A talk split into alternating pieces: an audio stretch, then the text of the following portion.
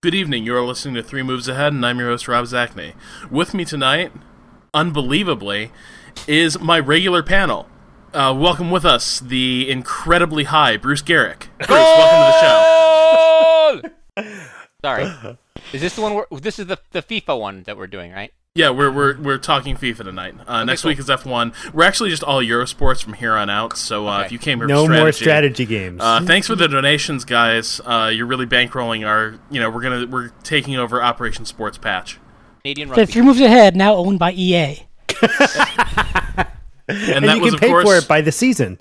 And that was, of course, Troy Goodfellow, who's about to pass out at any moment after being humiliated by Bruce. Yeah. I'm always humiliated by Bruce. Bruce's mere existence humiliates me. And we also played a game. Yeah, true. True. And I'm really hoping that my audio track picked up the tail end of that game, because it was something. Wouldn't you agree, Julian Rabbit Murdoch? I think that my energy level is somewhere right in between the middle of them, between the totally manic and the completely depressed. We're going to have a rockin' show. And what game are we talking about, Mr. Zacny? We are talking about Memoir 44, specifically Memoir 44 Online, which just debuted on Steam. You can play it for free, but the pricing structure is a little unusual. We'll get to that later. But first, I wanted to take everyone's temperature on what they think of the online version of Memoir 44. This is a board game we all know really well. How's this translation? Oh, it's great. Best game ever.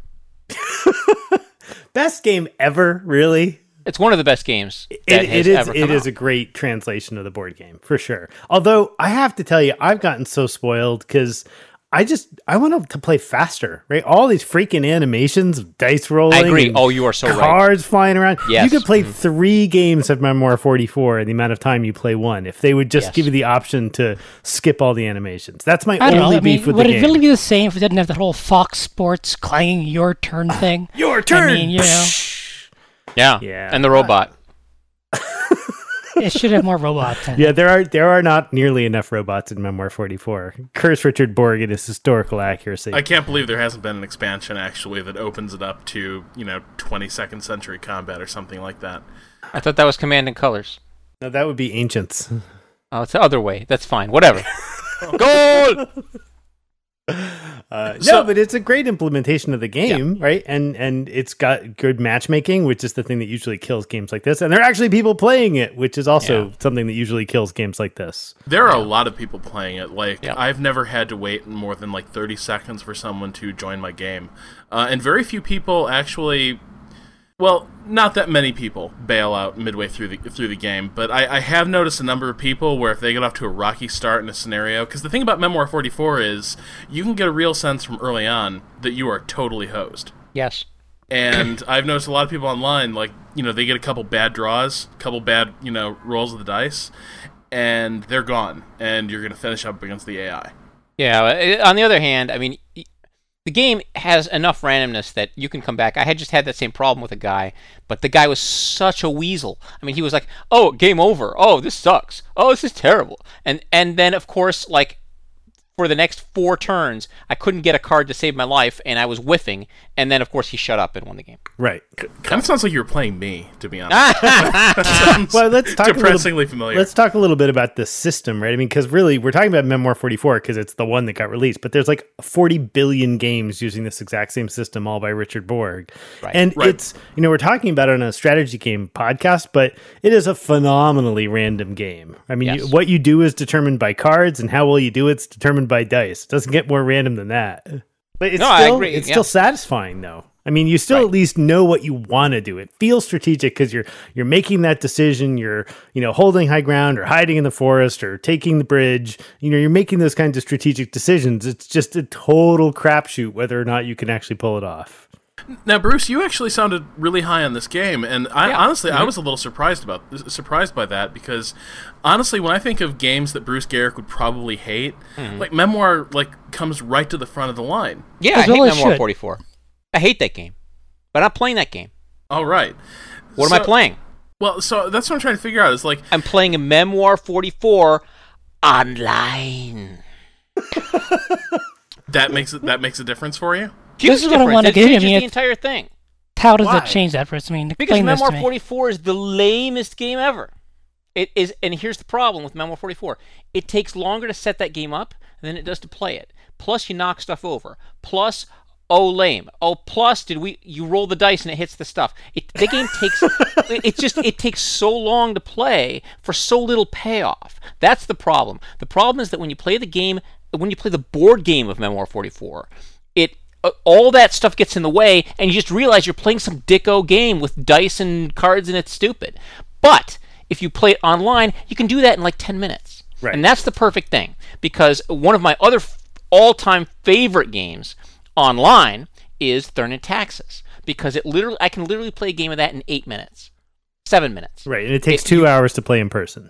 Oh, God, you got to stack the cards, you got to make sure it's reshuffling this, and then how many cards we're going to pull, and every time, you know, I hate when people flip the deck, because then you got to take the cards, and you got to put them away, you got to pick new cards up, and it takes longer to actually do the setup and preparation and all the parry game stuff, like in the game where you actually draw the cards or find your colors and put them on the things, than it does to actually play the actual game.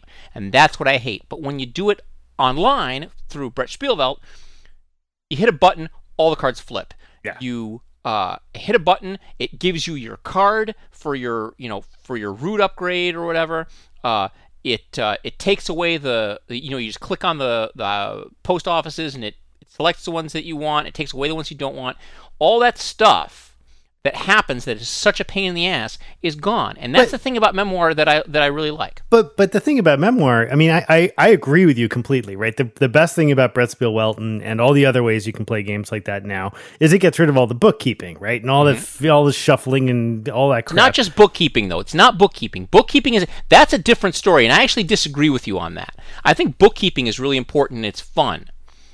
Or whatever word Tom Chick would use not but like, fun. Like if you're playing something like Puerto Rico, where every turn you got to make sure you reset everything, or Agricola, where you've got to reload all the little guys on all the little spaces. Right. That's maintenance. That's really what I mean. Is the maintenance stuff. Maintenance. Maintenance is opposed to bookkeeping. Right. Okay. And there's a very serious specific difference. Yes, there is absolutely. And bookkeeping in terms of like understanding your forces and stuff in a war game totally different. I'm not talking about that. It's fair enough. I'm talking about trying to keep track of all your freaking pieces in Puerto Rico and who which thing went where and all that crap. But Memoir 44 doesn't actually have that much of it. I mean, it is a pretty beer and pretzels game. It does. It has some level of setup, but a lot of that setup problem is frankly setting up scenarios, right? You're looking in this little map book, you're trying to figure out where all these little things go. By the time I'm done doing that, I don't want to play anymore. Right. If you walk up to a game that somebody's set up, it plays very quickly in like a beer and pretzels game. Albeit with you have to make sure you move all four guys, and then put the guys, and they fall over, and you got to pick them up, and then you roll the dice, and they hit the guys. And, where was that guy? He's in that. Oh, God. You just sound really clumsy, Bruce. Which, given your profession, actually maybe somebody should take your turns for you, and you could just tell them what to do. Well, I mean, but here's the point. So the point of the game is you make reasonable. It's the parallel to Thurn und Taxis for me is, it's almost perfect, because Thurn und Taxis is also a pretty random game where if somebody flips the cards at a certain time, Bruce, and yeah, exactly, and freaking Bruce. Well, you have to. The thing about the Thurn und Taxis is you have to know the probabilities, and they're harder to know. Then the Memoir 44 probabilities are right out in front of your face, right? I mean, it's like, if every time I roll the dice, I'm going to kill an infantry unit half the time, unless there's some, whatever. And Thurn und Taxis is a little more hidden, so people who are paying attention and also know, some of the patterns of the game have a big advantage.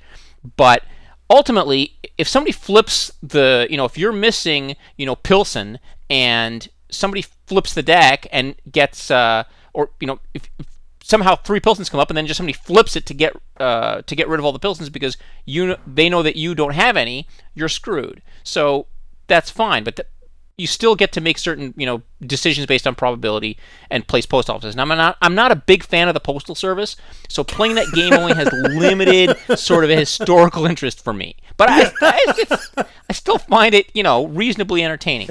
But I'm a huge fan of military history and like driving tanks around.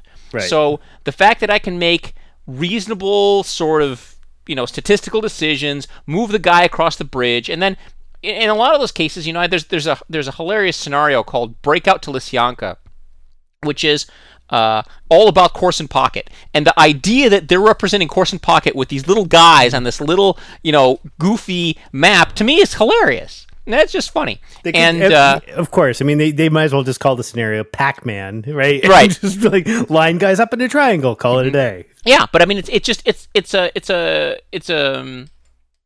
a way of making some decisions, watching the dice, I have to say, it's interesting and enjoyable to roll the dice and have them all come out. You know, you roll once and you wipe out a tank unit that had 3 tanks in it.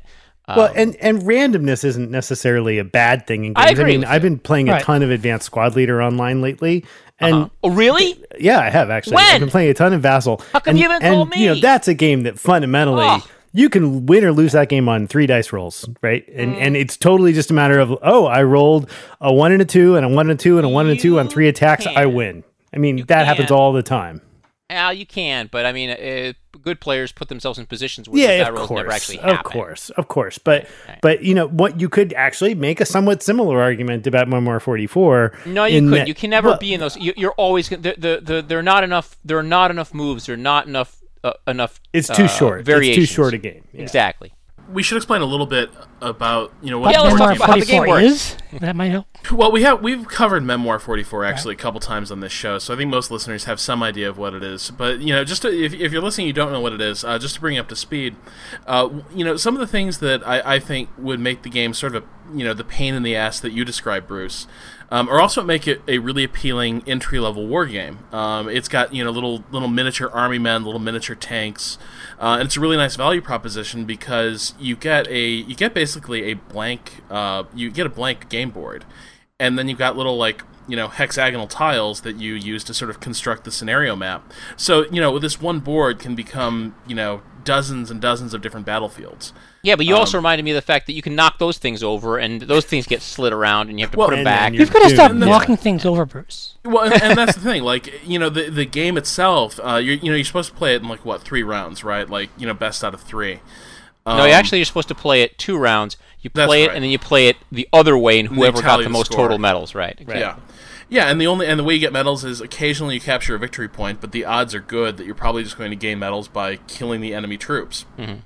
But the games where you do capture victory points in some sort of interesting way, they become a kind of story in itself. Yeah, those are much more interesting. Yeah, yeah, and that happens, and you remember that, and you're like, oh, that was cool when I had the behind the lines.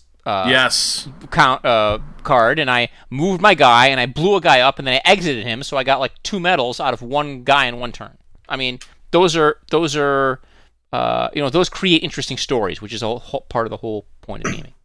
Right. Yeah, and so, I mean, the games themselves, when you're actually playing somebody, just like online, it's probably only going to be, playing the physical board game, it's probably only going to take 20-30 minutes to play a scenario, right? But the problem is you're still looking at probably an hour and a half of time spent with this game, just as you sort of check the map and did I put that forest in the right place, and grabbing all these little tiny army men, which when they get packed together kind of do become a huge pain to work with. They all look the same, and it does become an issue. And the other thing that I think the thing that's a barrier to casual war gamers that actually make a game like Battle Cry, which is the Civil War version of this game, which is dirt simple. I mean, there's not much variety in that at all, but it's the same core system. In Memoir, they started introducing sort of scenario complexity pretty early. So if you work through the scenario book, by the time you're I don't know, maybe the 4th, 5th, 6th scenario in the book, you're introducing rangers and units that have special abilities in certain situations, or you're introducing scenarios that have sort of unique and interesting win conditions, which as real strategy gamers, if I can put air quotes around that, make it a much more interesting game, but actually kind of put a barrier into it for casual players, because I think there's that sense of just when you figured out the game, they've changed all the rules on you. That may be true. I really don't have a good sense for how complex a game has to be to start putting off casual wargamers. I find that if anybody is really interested in wargaming, then they're going to pick up the fact that, you know, elite units have an extra guy and, right, you know, can the engineers can move two and still battle and that kind of thing. I mean, I don't think it's that big a deal. Well, and actually, I mean, it's one of the things that sort of redeems the game, because I think if you were to look at the core rules of Memoir 44, you've got a game that would pale very, very quickly. You know, you know, there's a limited number of things you would see happening. Well, it's Battle Cry. Very simple. Right. Yeah. Right. Yeah. But it's one of the great things about Memoir, and I have no experience with the expansion sets, so you guys will have to speak to that a little bit. But one of the great things is, you know, by introducing special case rules for each scenario and everything, you can actually generate a lot of possibilities, you know, without making this core rule set, you know, too difficult. Like, I think, you know, it's an awkward comparison to bring up ASL right now, but it's one of the, you know, that's a game where it tries to build a rule set that will handle, you know, pretty much any combat circumstance. There are still special scenario rules, but they're still trying to figure out, you know, how do we simulate warfare. Here, this is a game that doesn't even try to do that, but it will choose some interesting feature of a battle and say, well, this is what we're going to do for this scenario, and here, you know, this is the special thing you have to remember while you're playing this, and everything else is the same. Yeah, but I mean, I guess another thing about it is that the little changes in the rules can actually add up to huge sort of. You can simulate a whole bunch of things with just a few little tweaks, and on the really thing I like about the online version is the graphics. I mean, all you have to do is just make everything white, and all of a sudden you're in Russia. All of a sudden you're in the snow. Make everything buildings, and all of a sudden you're there. Yeah, right. I mean, that's great. And the expansions, I mean, I will say this about the expansions for Memoir 44. I was concerned because I do love this system. It's my favorite beer and pretzels wargaming system. I don't really think of it as a war game. It's just a great board game that happens to be in World War II. But the expansions really add complexity in an interesting way. Like the air pack, which came out, has, I don't know, 8, 12 little fighter guys that fly around on little stands over the board, and introduces new cards and new scenarios, and it makes it a really interesting game all of a sudden. I don't know whether that's in any of that stuff is in the online version. I don't know how deep they're going into the expansion pool. I think they're almost 20 expansions for the physical game. Are you serious? Yeah, there's a ton. And a lot of them are quite small. I mean, a lot of them are, oh, here's a map board, right? Or, oh, here's, you know, a little box with an extra 24 units because now you're playing the Japanese, right? I mean, they're these sort of little micro expansions. Right. For the most part, I probably have 4 or 5 of them. For the most part, they've been very satisfying. Right, yeah. The stuff they introduced, I can't remember what the expansion was called, but there's one expansion that introduces jungle combat. It's the South Pacific, you know, it's a core South Pacific set, if you will. And that really captures the sort of feel of slogging through and poor visibility and man to man. I mean, it has a different feel to it with just a few, like you said, with a few tiny rules tweaks and a couple different terrain pieces. Right. So the expectation is, are all these things going to be coming to Steam? I mean, I'm glad to see so many people on my Steam list actually playing Memoir 44. I think it's great to see more. I want to see more of these games coming to Steam, especially since the adaptation is just so visually attractive. I mean, just the interface is amazing. Just how all the information's there. You can pick it up very, very quickly, even if you don't know the rules. It doesn't take too long to figure them out, even just through mucking around in it.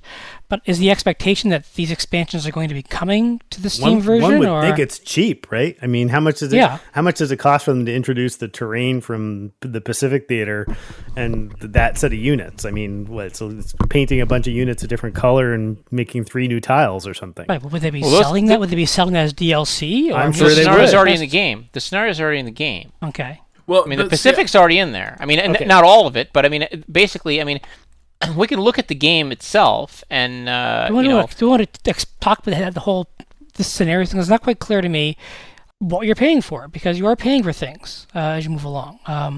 No, you're paying for the way you pay is you're paying to play. Yes. Like, I started this thing with like 90 gold ingots, and I'm down to 36. So I haven't spent an ingot at all. No, yes, you have. You're going to run out. Oh, I just did not know I was paying ingots. Right. Oh, yeah, see, in the matchmaking screen, you'll see a thing where, like, cost to play or something, and it's like 3 ingots per game. Oh, okay. And so it's right there above where the players are listed. Ah, see, why did I not see that? Yeah, and if you look in the upper right, like when you're in the matchmaking screen, you know, you have exactly right there. And then when you click on a scenario, it'll tell you, like if I click on Japanese counterattack, it'll tell me 1 in 6 medals cost 3, so it's going to cost me 3 gold ingots to play that. I have 36 gold ingots, so I could play that scenario 12 times, and I'd be done. I'd be out of ingots. Right. And I would have to be fair, go. I think it's like $60 buys you 3,000 gold ingots. 2,400 buys you 2,400. Okay. 2,400. Yeah, and $8 gets you 200. So that's like what, 66 games for $8. Like, that's a pretty good deal.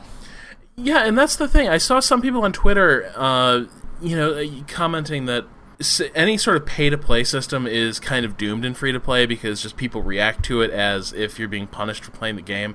But I gotta believe there's a threshold. What? I mean, that's crazy talk. People are crazy, Bruce.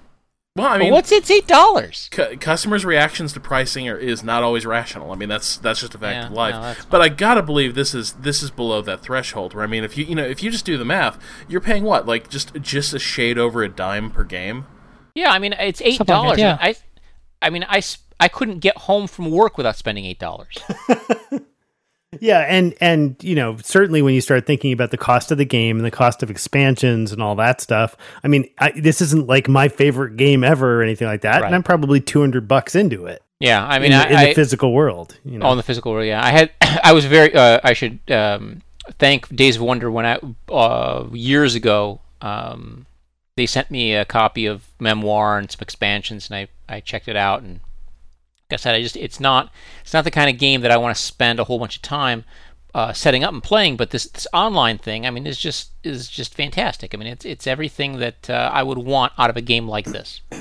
You know, on the other end of the spectrum, Richard Borg, who I see every year at Gen Con, is a bit of a friend. I mean, we played a lot of games together over the last 10 years, and he sets up this thing at Gen Con where he does whatever version of this system, which he's been pimping now for a decade, whatever, you know, whether it was Battle or Memoir or Battle Cry, or Command and Colors Ancients. He sets up a miniatures table that's like 6 feet by 12. Wow. The hexes are about 6 inches across, and he basically reconstructs a Memoir board using, you know, incredibly intricately painted scale miniatures and trees and hill terrain and water terrain and all that stuff. Yeah.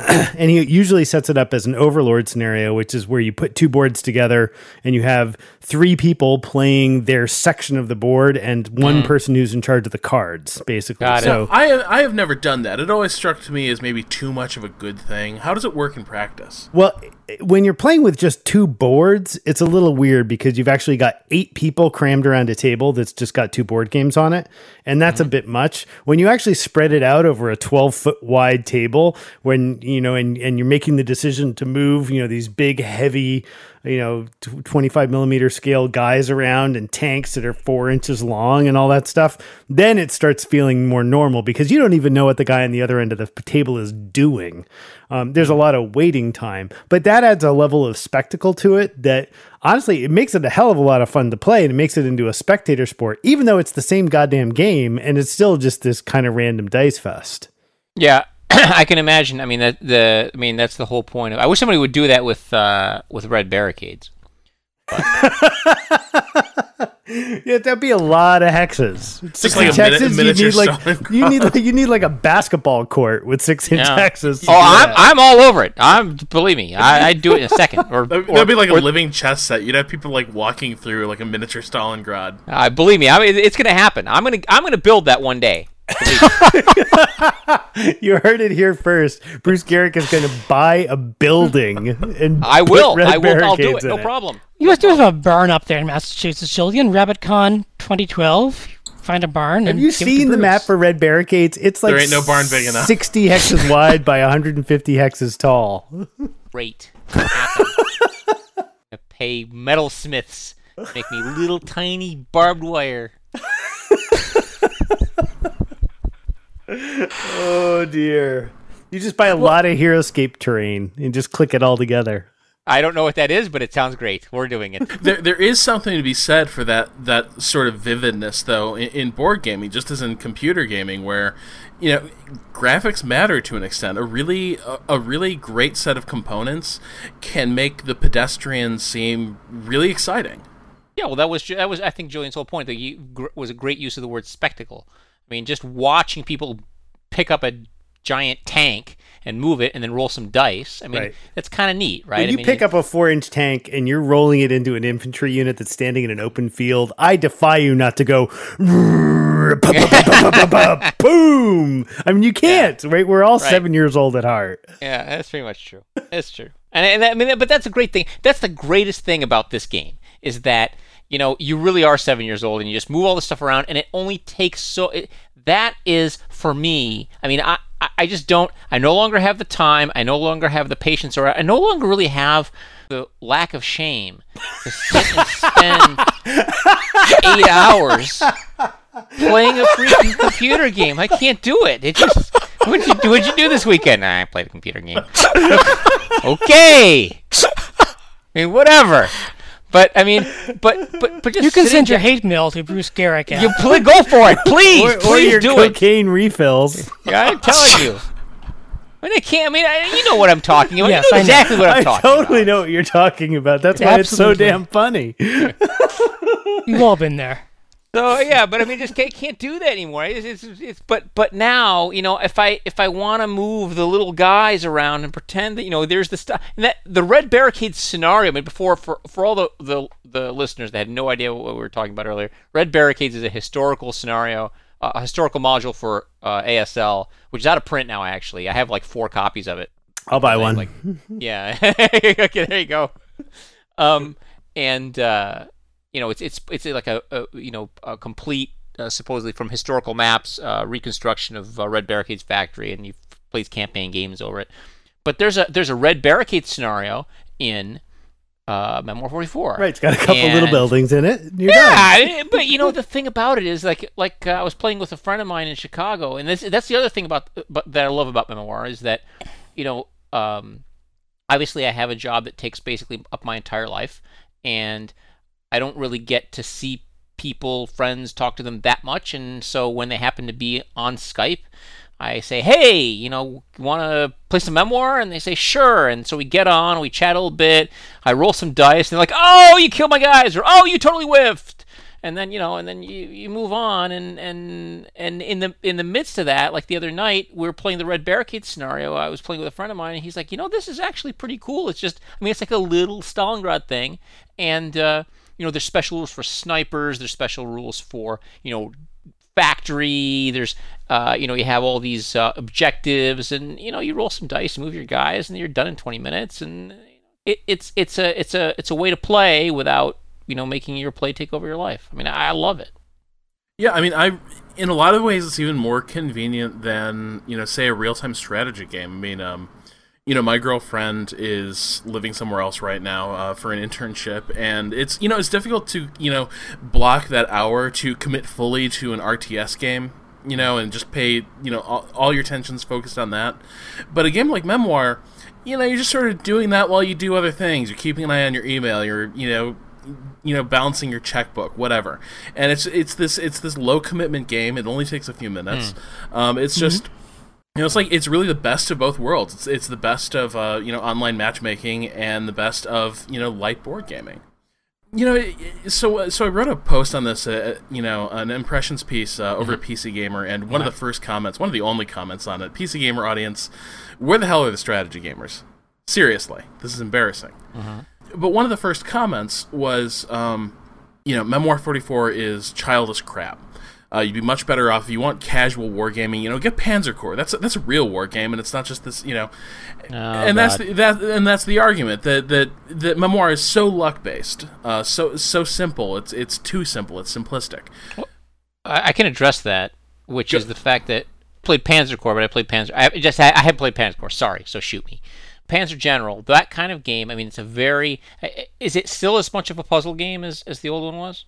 Oh, for sure. Yeah, the campaign is, yes, but if you're playing with someone else, no. Well, but I mean, I guess the campaign. But when you play those things, the whole attraction of that of Panzer General was the fact that your units would get more experience and you would, you know, take them through the campaign and whatever. And the thing that I really don't like about that is that there's a solution, and I really hate puzzle games. Because if I want to play a puzzle game, if I want to puzzle, I'll just, you know, put a puzzle together or whatever. And I really don't like single solution games. The thing about Memoir and games that have a lot of random, have a large random element to them, is that you can make decisions based on the random element and say, well, you know, in this game, if this happens, I'm going to try to attack him. You know, I'm going to try to do this like left flanking thing that probably wouldn't work, but I got a couple good rolls, so I'm going to take advantage of that. And so the games play out very differently, and you can play the same scenario. I mean, I don't know how many Breakout to Lysiankas I've played. I mean, I've probably played about 20, 25 games of Memoir online total. So it's not a huge, and it's n of not that many. But I mean, if I've played like 6 or 7 of those scenarios, I mean, I remember sort of the way each one of those went, and I don't really care how, you know, how many scenarios of Panzer General I played, because I know that in order to play them optimally, they all had to play out the same. So the randomness changes the sort of the story of the game and the outcome. And I'm okay whiffing on 3 rolls to end the game that I should have won, because it makes a nice story and I'm done in 15 minutes. And it's over. Yeah, and it's not a big deal. It's very different when it's the end of a 3-hour game of War of the Ring. Exactly. You whiff on something and you're like, oh, dead. Yeah. Yeah. Right. Yeah. Exactly. I agree. That's the whole thing right there. Welcome to the Julian and Bruce Agree show. Yeah, this is the weirdest goddamn show. Like, I am seriously like just sort of like curled in the fetal position on my office chair. Like, what the hell's going on? And the thing that I haven't mentioned, but that I should, is that this is actually how it really happened. This is how what really happened, Bruce. World War II? As far as I can tell. Right. People moved a few chits around, they rolled some dice, and it was over. Well, it was, yeah, I mean, there were a few speeches. There were a few good speeches, yeah, right? That's true. Churchill said a few things, smoked a few cigars. It was over. When Manstein drew behind enemy lines... Mm-hmm. Yeah, that's what he did. That's why the backhand blow was all about. The French armies are sitting there like, didn't think he was going to pull that. Yeah, that's what they didn't have. They didn't have like a left flank assault card. Now it's all this is. I mean, I should say for people who are listening, who are thinking of, first of all, just download it for free on Steam and play. I still haven't. I don't think I've quite gotten to the end of my free time, so I have no monetary investment in the game at this point at all. Right. And I will at some point. The we should, for in fairness to the you know, the propagation of accurate information, we should tell people how it works. There's like 3 things you can do. You can buy an $8. They have military related names because that's marketing. You can ask Troy about that. There's a sergeant pack, a captain pack, and a major pack. So it's basically $8, $30, and $60. I know which one you bought. You've got the major pack. I haven't bought anything. I literally have not. I have not spent any money on this game. But the sergeant pack is $8, so it's 200 golding. Gets $30 gets you 1,000, and then $60 gets you 2,400. Plus, it gets you $30 of credit for purchasing the actual hard copy board game or expansions. So right. $60 thing is actually a really good deal. I mean, if you don't have the game at all, for $60, the game costs $50. I think the board game costs $60. 60, yeah, cheap game. So $45 at your online retailer of choice. Yeah, so you know, not that you should buy from your online retailer, right? Yeah. Well, anyway, that's a different show. But you get $30 credit, and you get 2,400 gold ingots, which is, gosh, I mean, divided by 3. I mean, you can play the game 800 times. So I mean, I've been playing Thurn and Taxis. Well, I've been playing Thurn and Taxis for the last like 5 years or however, and I think I'm almost up to 800 games. This is a dumb and obvious question, but does Is there an iOS version of this? No, there should be, because it would be perfect on the iPad. Yeah, there is not. No. That's a shame. Yeah, I mean, as far as pricing goes, like, for me, I honestly think for me it's going to be like the $8 package, because here's my theory. Yeah. Because this has been the pattern with Memoir for me, you know, since I bought the game, is I go through this phase where I'm really high on it. Right. And then I just get completely bored and done with it. Yeah. And then 6 months later, something happens. I'm like, I want to go back to that. Right. And I suspect it's going to repeat with, you know, the online version where I'm going to blow through my free games. Mm-hmm. I'll re-up for the small package, get halfway through that, and then I won't touch it for 3 months. That's legit. That's nothing wrong with that. That's fine. I mean, I think that's probably, you know, how a lot of people will play it. You know, I mean, I played the heck out of Ticket to Ride online when it came out. This actually feels very similar to Ticket to Ride. The matchmaking is similar. I have to say, I'm not 100% completely sold on the matchmaking in this game. There's some things that does really well. Let me just get on here. Except for taking us forever to find each other that night. Yeah, well, I mean, once you know how it works, I mean, it's fine. I mean, let's see here. I mean, I get in. You know, I'd like to have. I would just like to have a better way of seeing who's online. Although I guess I wanted to search by name. I mean, you gave me your name, and I couldn't find it to go through this stupid alphabetic list with 400 names. Yeah, so that's the thing. It's not really integrated with Steam, right? You can run it through Steam, but it's not like you can use your friends list and find someone. You've got to go through Days of Wonder's online service. And I didn't really look yet, but I mean, I have a different name. I've been playing this game forever over at Days of Wonder, and I don't seem to be connected. Not that I would necessarily expect them to be connected, just because I have the same email on my Steam account. But there must be a way to rationalize the fact that I've already paid for stuff. Well, that's the thing. Like, I remember because I signed up for the Days. I signed up for their online service before they attached it to Steam, and I'm like 75% sure that because I owned the board game, I was able to punch in a little code. Yeah, and that got you everything but Memoir 44. Yeah, everything I owned physically, I could play unlimited amounts of online. And maybe I'd have to pay for the expansions, whatever. But the game I have sitting in my closet, I also had online. Mm-hmm. Not the case with Memoir 44. That's the old Days of Wonder model. That was how basically Ticket to Ride was. Like if you got had the game, you could just say, "Hey, here's proof. I bought it," and they said, "Oh, great! Here, play it online." Right, so I'm logged in. I'm logged into that same account. I know it's the same account, but suddenly everything's costing me ingots. No, just Memoir 44 is costing me ingots. Right. Well, I'm not playing anything else. Well, then, that's your problem. That's your problem. Tough. Welcome to life. Look, Bruce and I are just going to finish each other's sentences, and later we're going to go get our nails done and like talk about boys. Hey, I got to go to the bathroom. You want to come? Oh my God. So Troy, where are you on this? Because I mean, to me, it does seem to hinge sort of on this question of, you know, I mean, there's no denying this is convenient. You know, it's an easy, quick hit of fun. Sure. But is it a good war game in your eyes? No, of course not. But it's not supposed to be. I mean, it's a good introductory board game. It's a quick, short diversion. I mean, I bought Memoir 44 for my brother-in-law. To get him more into board gaming, because he's doing some board gaming. But I said, look, here's Memoir 44, because we like war, military history. Here's something simple, easy to understand. We can get into it and do some basic war game stuff going on, because it has hexes, which, you know, is really people underestimate the intimidation factor of the mere hex. But there it is.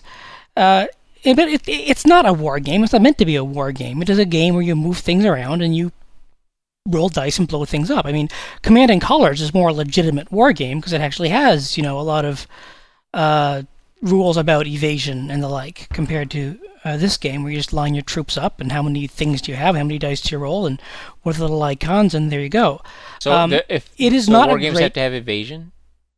Command and Colors has evasion, yeah. If you have light troops can evade heavier troops, and I got it. Okay. They can evade off the map. Sorry, it's actually a very, very clever little system, but it involves some actual war game planning, and it has leader units, which have quite a bit of impact because of the period being covered. But it's a war game set in World War II that has little tank units, and you roll dice. It's an introductory game for board gaming, and it's quick, and it's fast, and it's fun. It's not meant to be a serious war game. To approach it as a war game, to compare it to something like Panzer Corps, which has the pretense of being a war game, and in multiplayer actually does actually have some war game components that it doesn't have in the single-player campaign, really. Is kind of misses the mark of what Memoir 44 really is and what it tries to be. It is a game that happens to be set in World War II. Just like the old, like Axis and Allies isn't a war game. It's a game that has, you know, territories, and they just happen to be named Nazi Germany and Soviet Russia. It's what it is. I think that convenience is not a small thing, especially for a board game that does take time to set up. I mean, Bruce and I played the other night, and it was over in 15 minutes. We played tonight, and it was over in half an hour. 20 minutes. This is a great lunch hour game, where it's not a brilliant game. It's not a great elaborate deep system. Your strategy will only get you so far. You will get screwed by the dice, because you always get screwed by the dice. You cannot beat the house. And eventually the rules are going to turn against you, which they always turn against me, because Bruce isn't that much better a strategist than I am. So it's... Convenience is not a small thing, and I think it's great this is coming to Steam, because it is an introductory war game that will hopefully bring people into the other Days of Wonder stuff, which is a little bit deeper, some of it, and also other types of war games. Steam is the #1 online gaming platform. I mean, I love Brettspiel. I play a lot of stuff on Brettspiel, but it is... you know, the whole DE at the end turns a lot of people off, I think. And if you don't have your thing set up, it all babbles at you in German. To have these games come to Steam is a good thing. But there's a difference, Troy, yeah. and I think you mentioned it, or somebody mentioned it, that I mean, the Brettspielwelt interfaces are getting better and better, but this interface is just so slick, and it is, for sure. As Julia mentioned, I mean, sometimes you wish, okay, yeah, I'm retreating there. Just go, just move the guy there. I know you have to, but I mean, even so, right? If there's only one hex where you can retreat, it doesn't. The game just moves it. It moves your unit there. I mean, it takes a little while. It makes a little tank sound or whatever, yada yada. But it just does it. So I mean, there's not a lot of wasted effort in that game. You click on the guys, the dice roll, you. There's a lot of animation. You see the results. Yeah. I want to defend the animation just briefly there, because honestly, I think that to me is part of the faithful translation, honestly. Like, so you can't have the nice board with the little miniatures and everything. So what do? You add sort of this, you know, multimedia bullshit. Right. But that sort of brings across the flavor. It takes, make it go faster, please. Or just give me a checkbox. Yes. Just give me a checkbox. Yeah. That's all. I'm not saying take it out of the game. I appreciate it. Right? It will make my son want to play it more. That's great. Right. But, you know, at this point, I've played 100 games of Memoir 44 online. I'm done. I don't need to see it, right? And that's one of the beautiful things about a lot of the other online systems is that they really let you go for speed. It's like playing online poker, right? You can play 100 hands of online poker an hour. Before we call it a night, you know, when we called you guys, we heard the tail end of what sounded like a massacre. Mm-hmm. It didn't start as a massacre. It ended as a massacre. Mm-hmm. Right, so could you guys give us just a quick AAR of what the scenario is, what the special tweaks are? Just give us a flavor of, like, what is a more advanced memoir scenario like once you get beyond the intros? Troy, you want to take a shot at that? This was set in North Africa. What was the name of it? Hellfire Pass, probably called, because there were minefields in the middle that the British have to charge through to get to the Italians on the other side. Bruce was the Italians in an entrenched position. He had artillery units, and I had more armor, but they had to pretty much go through minefields and had to cut through barbed wire to get to him. So I had, I guess you could say, better units because I had more armor, but I also had a bit of a difficult approach. Things were very even, actually, for the first pretty much 2/3 of the game. We weren't actually killing a lot of each other. There were a lot of missed rolls. Then, you know, just people just started getting on the roll. The right cards come up. The right dice get rolled. I made one play, then he counterattacked, then I counterattacked his counterattack, and it was a lot of give and take there that I got the worst end of, and I think that was the turning point. He could take advantage of his counterattack, and I couldn't use mine, and from there on in, it was just him rolling me up with air attacks and the like. The minefields slowed me down, because you have to stop. Right. And when you stop, you can't move forward, you can't push. I tried to make some movement in the right flank, but was held up by an entrenched unit. I didn't have the cards to push. Not that he had really great cards either, just he took better advantage of them, and he rolled better dice. It was an interesting scenario. I like the ones where, I mean, it wasn't a scenario, I mean, your standard Memoir 44 scenario has attack and defense. There really aren't many which are, you know, both sides really have to meet in order to encounter each other. No meeting engagements. No, there really aren't. And this was your classic, you know, I had to come and get him. There was no way that either of us would win otherwise. I mean, and for me to do that, he had artillery sitting back there that could just take some shots, which weren't a lot of fun, and I had to go through minefields, but I'm not going to downplay the fact that, you know, he made some smart plays, he bunched a lot of stuff up in the center, had a lot of good center cards, and just kept pummeling and pummeling and pummeling, and my tanks just kept getting beaten away. We started, like I said, it was very even for the first two-thirds of the game, and it ended up being, you know, a 6-2 loss, which was closer than our previous game, which I think was like a 5-1 loss or something ridiculous. But. Yeah, well, I will make a point. You just brought it up about how everything bunches up in the center. The game and we've kind of blown so far past this for people who don't know what the game is. I'm sorry we didn't explain more. We should have, or I should have. But the game is all based on medals.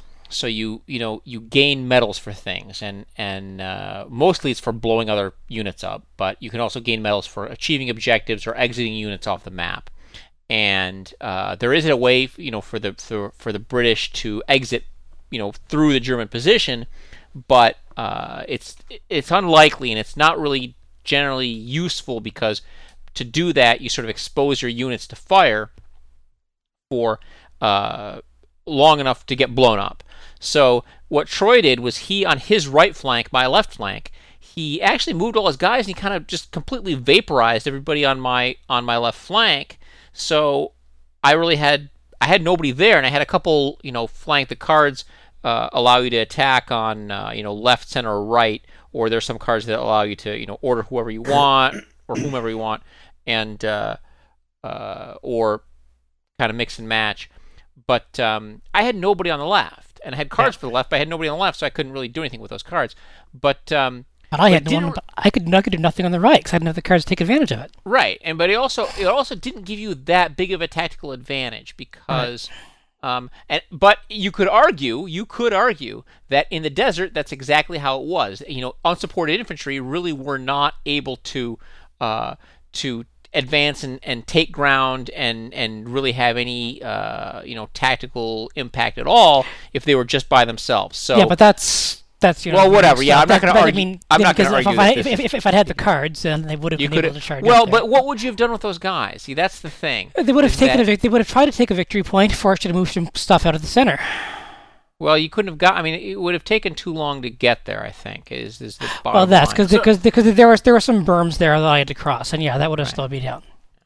But I mean, the ultimate thing was Troy was attacking, I was defending, and you had anti-tank, you had artillery, and yeah, we had a bunch of different interesting units. Yep.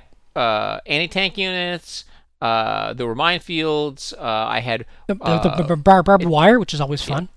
Barbed wire, Italians. It was everybody loves Italians. Match, yep. And I won. Perfect. And he won again. Yep. And we'll be playing some more. Yep. Oh yeah. Oh, we'll be playing. So before we wrap it up, just a brief reminder: this is the third week of our annual fundraiser. We've gone through some of the reasons you should donate to us. Just to reiterate, especially for myself and our producer Michael Hermes, Three Moves Ahead is a significant.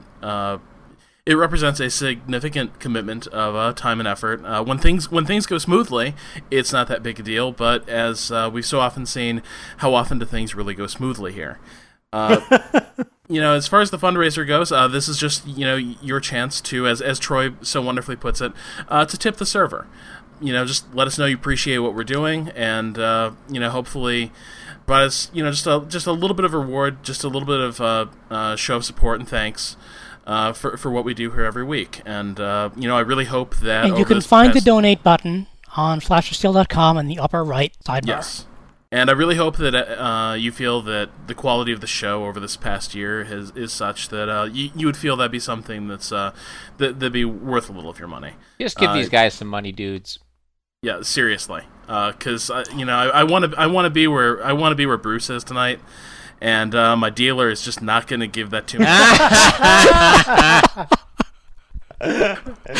Nice. All right. Well, last question, guys. You know, we got Memoir 44 on Steam. What board game do you want to see next on Steam? ASL. Did I just hear both of you say ASL? Yes. No. Because we already have a great implementation of ASL. Nobody's going to make an AI for ASL, so we have FASL. We're done. Well, it would be better if it implemented the rules. What I want is rules enforcement in War of the Ring. Rules enforcement in War of the Ring. Yes. Really? Yeah. So you want Steam War of the Ring? Yeah. All right. War of the Ring, the board game War of the Ring. Yeah. By SPI 1977. No. Although that's a really fun game too, because you can actually march a Treant assault on Mordor, which is great. Yes, you can. That's actually a better game. It's a great game. It's not better than War of the Ring, but it's a great game. I love that game. That was one of my very first. One of my very first experiences with wargaming was that. And so the Julian Bruce harmony comes to an end on the borders of Mordor, as it so often has in the past. Yeah. It's a bit like Saruman and Gandalf, you know. Things couldn't proceed this smoothly forever. There you go. How about you, Troy? I like to see Command and Colors, actually. I think it's because it's the Borg system, and they've shown they can do that. And I'd like to see them, try to. That's the ancient world, my thing, and try to kick the rules and. Complexity up a notch and see if they can pull that off. For me, BattleTech. That would be great. It's sort of the same thing here. It's a little fiddly to set up. There's a lot of maintenance. Scratching off armor markers on your battle mech and everything. Right. There's a lot of fun things that would be nice to not have to deal with. The other thing that makes this such a perfect candidate, though, is if you remember, one of the great things about the BattleTech universe. Is there's this whole expanded universe where you can have planetary assaults going on. You can be managing a mech company and scavenging equipment, and really that's a difficult thing to do. It's it's even harder than keeping together a D&D group. Somebody's got to run all this stuff. Right. But can you imagine putting together opposing mech companies online for a weekly scrimmage game or something like that? I mean that's just that's wargamer fantasy time. So I mean, if Catalyst Game Labs can get that, that would be. Isn't FASA out of business though? Well, yeah, FASA's out of. Yeah, Catalyst owns it, and they've done a great job. The new box they printed is awesome. Yeah, they just re-released their 25th anniversary edition, I think it was, and I mean it is gorgeous, really? And they've really gone a long way to sort of. Wow. Harmonizing all the expanded materials they released over the years. They've sort of rationalized all of that. Wow. So, I mean, this is a game that, it's better than ever, but now I would really love to play sort of the larger metagame, online. Yeah. So, I mean, that would be my wargamer fantasy. Something with his team. I'll have to buy choice. That and never play it. But can I change my answer? Sure. What? Federation and Empire. Wait, is that unlicensed Star Trek game you're talking about? Months ago, unlicensed. I think it's Starfleet Battles, man. It's the core of Starfleet Battles. What's Federation and Empire? It's the big strategic game set in the Starfleet Battles universe. Yeah. Okay. Yeah. Okay. Oh yeah. Uh-huh. Bruce and I are going in the back room to have sex now. Booyah! Well, all right, I'm going to drop the mic then. There we go. Peace out, everybody. If you donate to 3 Moves Ahead, you'll never have to hear that again. Good night, everybody. Good night. Bye.